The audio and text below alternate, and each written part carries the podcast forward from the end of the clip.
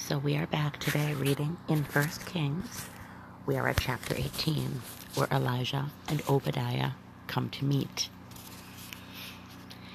And it came to pass, after many days, that the word of the Lord came to Elijah in the third year, saying, Go, show thyself unto Ahab, and I will send rain upon the earth.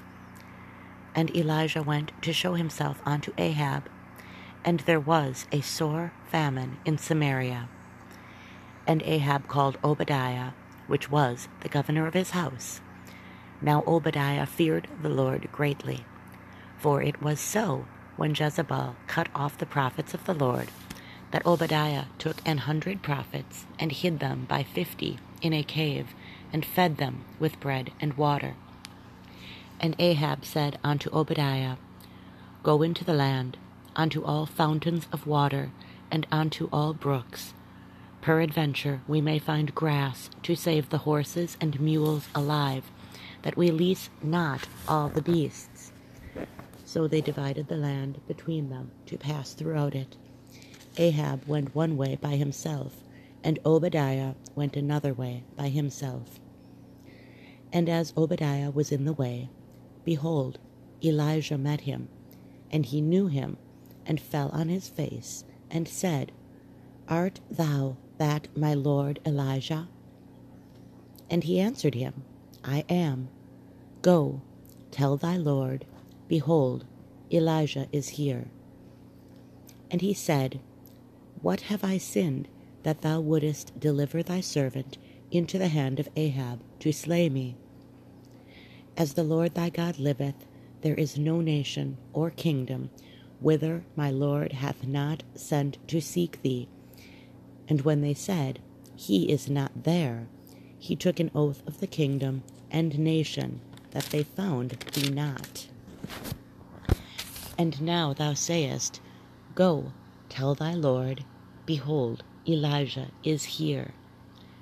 And it shall come to pass, as soon as I am gone from thee, that the Spirit of the Lord shall carry thee whither I know not. And so, when I come and tell Ahab, and he cannot find thee, he shall slay me. But I, thy servant, fear the Lord from my youth. Was it not told, my Lord, what I did when Jezebel slew the prophets of the Lord? How I hid an hundred men of the Lord's prophets by fifty in a cave, and fed them with bread and water? And now thou sayest, Go, tell thy Lord, Behold, Elijah is here, and he shall slay me. And Elijah said, As the Lord of hosts liveth, before whom I stand, I will surely show myself unto him today. So Obadiah went to meet Ahab and told him, and Ahab went to meet Elijah. And it came to pass, when Ahab saw Elijah, that Ahab said unto him, Art thou he that troubleth Israel? And he answered, I have not troubled Israel, but thou and thy father's house, in that ye have forsaken the commandments of the Lord, and thou hast followed Baalim. Now therefore send and gather to me all Israel unto Mount Carmel, and the prophets of Baal four hundred and fifty, and the prophets of the groves four hundred, which eat at Jezebel's table.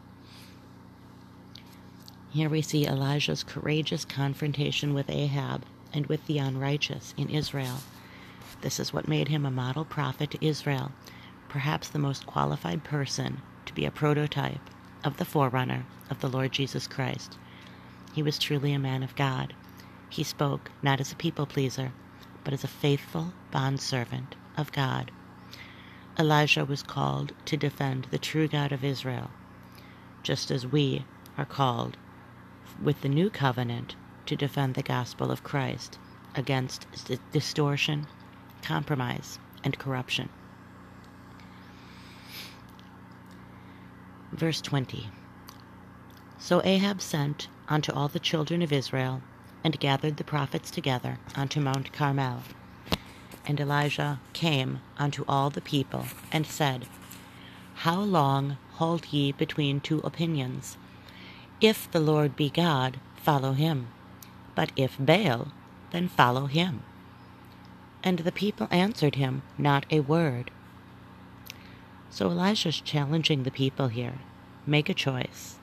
Are you following God or are you following Baal? Israel thought they could worship both. They were guilty of having a divided heart. They tried to serve two masters. But Jesus warns us against this. He says, No man can serve two masters. He will hate the one or love the other. Verse 22 Then said Elijah unto the people, I, even I only, remain a prophet of the Lord, but Baal's prophets are four hundred and fifty men. Let them therefore give us two bullocks, and let them choose one bullock for themselves, and cut it in pieces, and lay it on wood, and put no fire under. And I will dress the other bullock, and lay it on wood, and put no fire under. And call ye on the name of your gods, and I will call on the name of the Lord, and the God that answereth by fire, let him be God. And all the people answered and said, It is well spoken. And Elijah said unto the prophets of Baal, Choose you one bullock for yourselves, and dress it, for ye are many, and call on the name of your gods, but put no fire under. And they took the bullock which was given them, and they dressed it, and called on the name of Baal from morning even until noon, saying, O Baal, hear us. But there was no voice, nor any that answered. And they leapt upon the altar which was made. And it came to pass at noon that Elijah mocked them, and said, Cry aloud, for he is a God. Either he is talking, or he is pursuing, or he is in a journey, or peradventure he sleepeth, and must be awaked. And so they cried louder, and cut themselves after the manner with knives and lancets, till the blood gushed out upon them. And it came to pass, when midday was past, and they prophesied until the time of the offering of the evening sacrifice, that there was neither voice, nor any to answer, nor any that regarded. And Elijah said unto all the people, Come near unto me. And all the people came near unto him and he prepared the altar of the Lord that was broken down. And Elijah took twelve stones, according to the number of the tribes of the sons of Jacob, unto whom the word of the Lord came, saying, Israel shall be thy name. And with the stones he built an altar in the name of the Lord, and he made a trench about the altar, as great as would contain two measures of seed. And he put the wood in order, and cut the bullocks in pieces, and laid him on the wood, and said, Fill four barrels with water, and pour it on the burnt sacrifice, and on the wood. And he said, Do it the second time. And they did it the second time. And he said, Do it the third time. And they did it the third time. And the water ran round about the altar, and he filled the trench also with water. So we're going to back up a minute here. In verse 27, it talks about how Elijah mocked the prophets of Baal. He revealed his indignation at their immoral and cruel idolatry. And remember, Israel embraced this, so his sarcasm, his uncompromising attitude, this was an expression of loyalty to the God he loved and served. If you compare Elijah's reaction with Jesus' anger and intolerance at the defiling of the temple in Jerusalem. Okay, we're going to move on to verse 36. And it came to pass at the time of the offering of the evening sacrifice that Elijah the prophet came near and said, Lord God of Abraham, Isaac, and of Israel, let it be known this day that thou art God in Israel, and that I am thy servant, and that I have done all these things at thy word. Hear me, O Lord, hear me, that this people may know that thou art the Lord God, and that thou hast turned their heart back again. So here again we see his courage and his faith have no parallel in the history of redemption. He challenges the king, he rebukes all of Israel, he confronts 450 prophets of Baal. Only with the weapons of prayer and faith in God. His confidence in God is indicated by the brevity and also the simplicity of the prayer that he prays. The whole purpose of Elijah's confrontation with the prophets of Baal and then with his prayer was simply to reveal the grace of God to his people. He wanted their hearts to turn back to God, just as John the Baptist, sometimes considered the Elijah of the New Testament, had his goal set on turning the hearts of many to God in preparation for the coming of Christ. Okay, verse 38. Then the fire of the Lord fell and consumed the burnt sacrifice, and the wood, and the stones, and the dust, and licked up the water that was in the trench. So here we see how the Lord responds miraculously to his simple prayer. He consumes the sacrifice. Elijah is seen as clearly being God's prophet, and he proves to Israel God alone, one Lord. This is who they should serve. Do we pray for and expect the same type of manifestations of God's Spirit in our midst? We should. Okay, verse 39. And when all the people saw it, they fell on their faces, and they said, The Lord, He is the God. The Lord, He is the God. And Elijah said unto them, Take the prophets of Baal, let not one of them escape. And they took them, and Elijah brought them down to the brook Kishon, and slew them there. So, couple notes about the slaughter of the prophets of Baal. Their death sentence was just. It was done in obedience to the law of Moses. The New Testament doesn't have a commandment of this sort. Violent action against false teachers is prohibited, but God does command us to reject and separate from them. Also, Elijah's action against the false prophets of Baal. This represented God's wrath against those who were trying to destroy the faith and the spiritual heritage of his chosen people. This showed Elijah's love for, his zeal, his loyalty to the Lord. His heart and his spirit were in harmony with God. He was morally and spiritually sensitive to the defection of Israel from their covenant God, who loved them and who redeemed them. Elijah's destruction of the false prophets manifested a concern for the Israelites who were being spiritually destroyed by this false religion. Jesus had the same attitude. Paul did too. We must remember God's wrath will be poured out on the stubborn and unrepentant people at the day of wrath and the revelation of the righteous judgment of God. God is love, and He loves us, but He is also a just God. Okay, verse 41. And Elijah said unto Ahab, Get thee up, eat and drink, for there is a sound of abundance of rain. So Ahab went up to eat and to drink, and Elijah went up to the top of Carmel, and he cast himself down upon the earth, and put his face between his knees, and said to his servant, Go up now, look toward the sea. And he went up and looked, and said, There is nothing. And he said, Go again seven times. And it came to pass at the seventh time that he said, Behold, there ariseth a little cloud out of the sea, like a man's hand. And he said, Go up, say unto Ahab, Prepare thy chariot, and get thee down, that the rain stop thee not. And it came to pass in the meanwhile that the heaven was black with clouds and wind, and there was a great rain.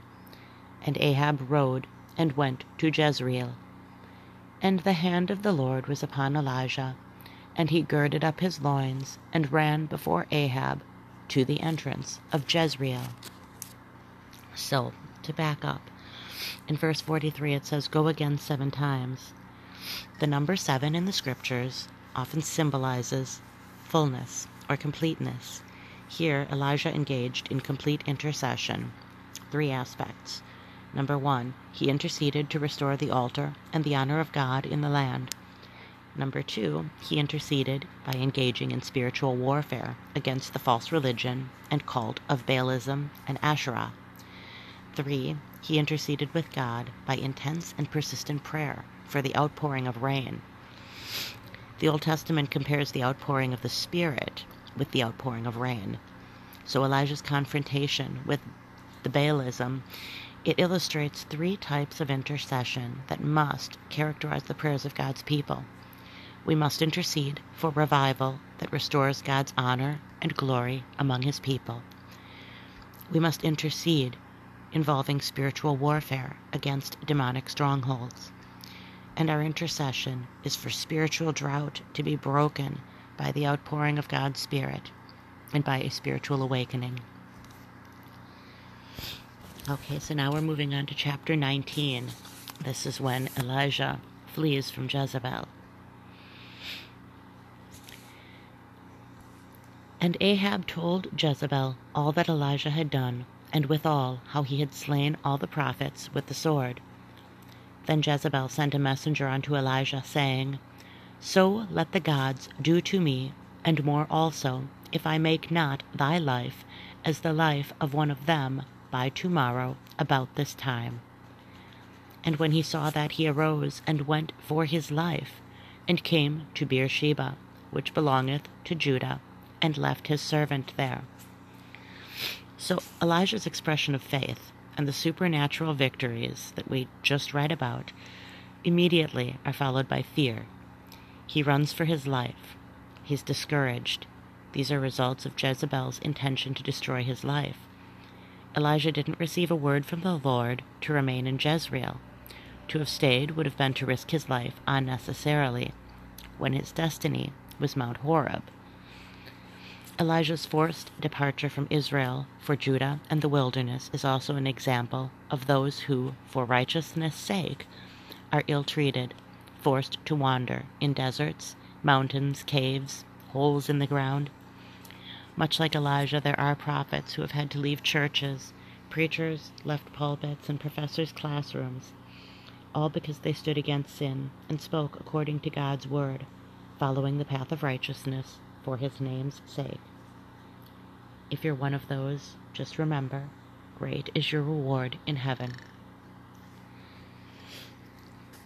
Okay, verse 4. But he himself went a day's journey into the wilderness, and came and sat down under a juniper tree.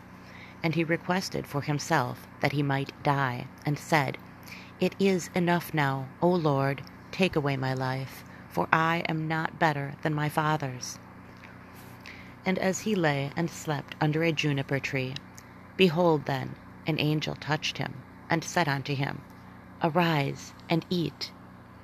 And he looked, and behold, there was a cake baken on the coals, and a cruse of water at his head. And he did eat and drink, and laid him down again. And the angel of the Lord came again the second time, and touched him, and said, Arise and eat because the journey is too great for thee. And he, mm. and he arose and did eat and drink, and went in the strength of that meat forty days and forty nights unto Horeb, the mount of God. Okay, so again, we're going to backtrack a little bit. In verse 4, he says, Take away my life. Elijah was overcome. He was exhausted, discouraged. He was full of grief. He prayed that God would deliver him from this heavy prophetic burden and simply let him depart into heavenly rest. Elijah's feelings weren't unlike that of the Apostle Paul when he spoke of having a desire to depart and be with Christ, or the heroes of the faith who desired a better country, a heavenly one. There are some reasons Elijah was discouraged. It seemed apparent failure he expected the conversion of all of Israel, possibly even Jezebel, yet now he had to flee for his life. The hope and labor and struggle of his life appeared to be ending in failure. He was also lonely. He felt he stood alone in the conflict for God's truth and righteousness. And of course, he was physically exhausted after this long and strenuous journey. Praise God for the angel that came and touched him. God dealt with Elijah's discouragement with understanding and compassion. We need to be more understanding and compassionate of others. God allowed Elijah to sleep. He nourished him with food, and he visited him with an awe inspiring revelation of his power and presence. God provided revelation and direction, as well as giving him a faithful companion with a kindred spirit. When God's children are discouraged, and in the place God has put them, through Christ, we ask God to give us strength, grace, and encouragement. Jesus makes us adequate for any situation. Now, 40 days and 40 nights, it says.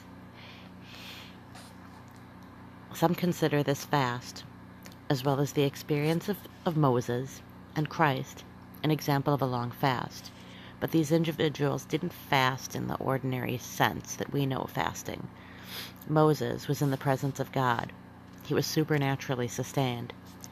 Elijah had two supernatural meals that gave him strength for those 40 days. And Jesus, well, he was led by the Spirit into the wilderness. He didn't become hungry until after the 40 days. Okay, now we're moving on to chapter 19, verse 9. And he came thither unto a cave, and lodged there. And behold, the word of the Lord came to him. And he said unto him, What doest thou here, Elijah? And he said, I have been very jealous for the Lord God of hosts, for the children of Israel have forsaken thy covenant, thrown down thine altars, and slain thy prophets with the sword. And I, even I only, am left, and they seek my life, to take it away. And he said, Go forth, and stand upon the mount before the Lord. And behold, the Lord passed by, and a great and strong wind rent the mountains, and brake in pieces the rocks before the Lord. But the Lord was not in the wind. And after the wind was an earthquake, but the Lord was not in the earthquake. And after the earthquake, a fire, but the Lord was not in the fire. And after the fire, a still small voice. And it was so, when Elijah heard it, that he wrapped his face in his mantle, and went out and stood in the entering in of the cave. And behold, there came a voice unto him, and said, What doest thou here, Elijah? And he said, I have been very jealous for the Lord God of hosts, because the children of Israel have forsaken thy covenant, thrown down thine altars, and slain thy prophets with the sword. And I, even I only, am left, and they seek my life, to take it away. And the Lord said unto him, Go, return on thy way to the wilderness of Damascus, and when thou comest, anoint Hazael to be king over Syria. So, to encourage and strengthen Elijah's faith, God visited him on Mount Horeb. The visitation was accompanied by wind, earthquake, and fire. But the Lord wasn't in any of those events. Instead, the revelation of God was in the form of a still, small voice. As Elijah learned here that God's work proceeds and advances not by might, nor by power, but by my Spirit, saith the Lord of hosts. God had not deserted his prophet. He does not ever desert his faithful people. God did work out his righteous plan of redemption in spite of the overwhelming presence of evil in Israel. Okay, verse 16. And Jehu, the son of Nimshi, page is sticking here. The son of Nimshi shalt thou anoint to be king over Israel, and Elisha, the son of Shaphat, of Abel Meholah, shalt thou anoint to be prophet in thy room. And it shall come to pass, that him that escapeth the sword of Hazael shall Jehu slay, and him that escapeth from the sword of Jehu shall Elisha slay. Yet I have left me seven thousand in Israel, all the knees which have not bowed unto Baal, and every mouth which hath not kissed him.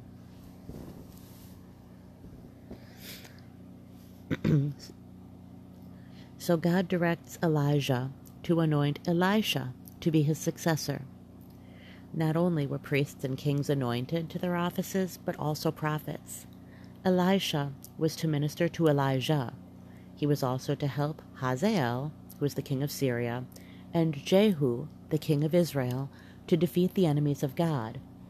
And then, of course, he was to proclaim the word of God to the faithful remnant. Elijah and Elisha's ministries cover a span of about 75 years, from 875 to 800 BC, during the reigns of Ahab, Ahaziah, Jehoram, Joram, Jehu, Jehoahaz, and Jehoash. Um, Elisha was a faithful servant to the older prophet. He was known as the one which poured water upon the hands of Elijah. And then God reminds Elijah the 7,000 in Israel were those who did not bow their knees to Baal. They're joined by the suffering faithful of all generations who overcome backsliding, compromise, and worldliness among God's people, those who persevere in love, faith, and obedience to God and His Word. They are those who refuse to be caught up in the evil ways of the world, who have washed their robes and made them white in the blood of the Lamb. Revelation 7:14. Those who are persecuted because of righteousness' sake, Matthew 5:10, who love God fervently, Matthew 22:37, and who steadfastly remain on the narrow way, Matthew 7:14. Throughout the scriptures, it is the faithful, overcoming remnant that is known by the Lord, and God promises to keep them by his power through faith. Excuse my dog there. I think the people just showed up to start working on the house. Um, okay, let's try to finish up with chapter 19. So, Elisha and Elijah. So he departed thence and found Elisha, the son of Shaphat, who was plowing with twelve yoke of oxen before him, and he with the twelfth. And Elijah passed by him and cast his mantle upon him. And he left the oxen and ran after Elijah, and said, Let me, I pray thee, kiss my father and my mother, and then I will follow thee. And he said unto him, Go back again, for what have I done to thee? And he returned back from him, and took a yoke of oxen, and slew them, and boiled their flesh with the instruments of the oxen, and gave unto the people, and they did eat. Then he arose and went after Elijah, and ministered unto him. And I think we're going to stop there because that was that was just a lot. Two chapters, but they were two chapters full of good stuff. I just want you to notice when Elijah cast his mantle upon Elisha. Elijah asked if he could go back, say goodbye. And there were a couple things he wanted to do. And Elijah said, What then? I think of how we read about how then Elisha went and he took the yoke of oxen and he slew them and the people ate and he got rid of everything that was his former life. He destroyed everything. There was nothing for him to go back to, even if he wanted to go back. He did that all, knowing that there was going to be something greater. All because Elisha, Elijah, cast his mantle upon him. May we be so willing to give it all and to go forth for the Lord.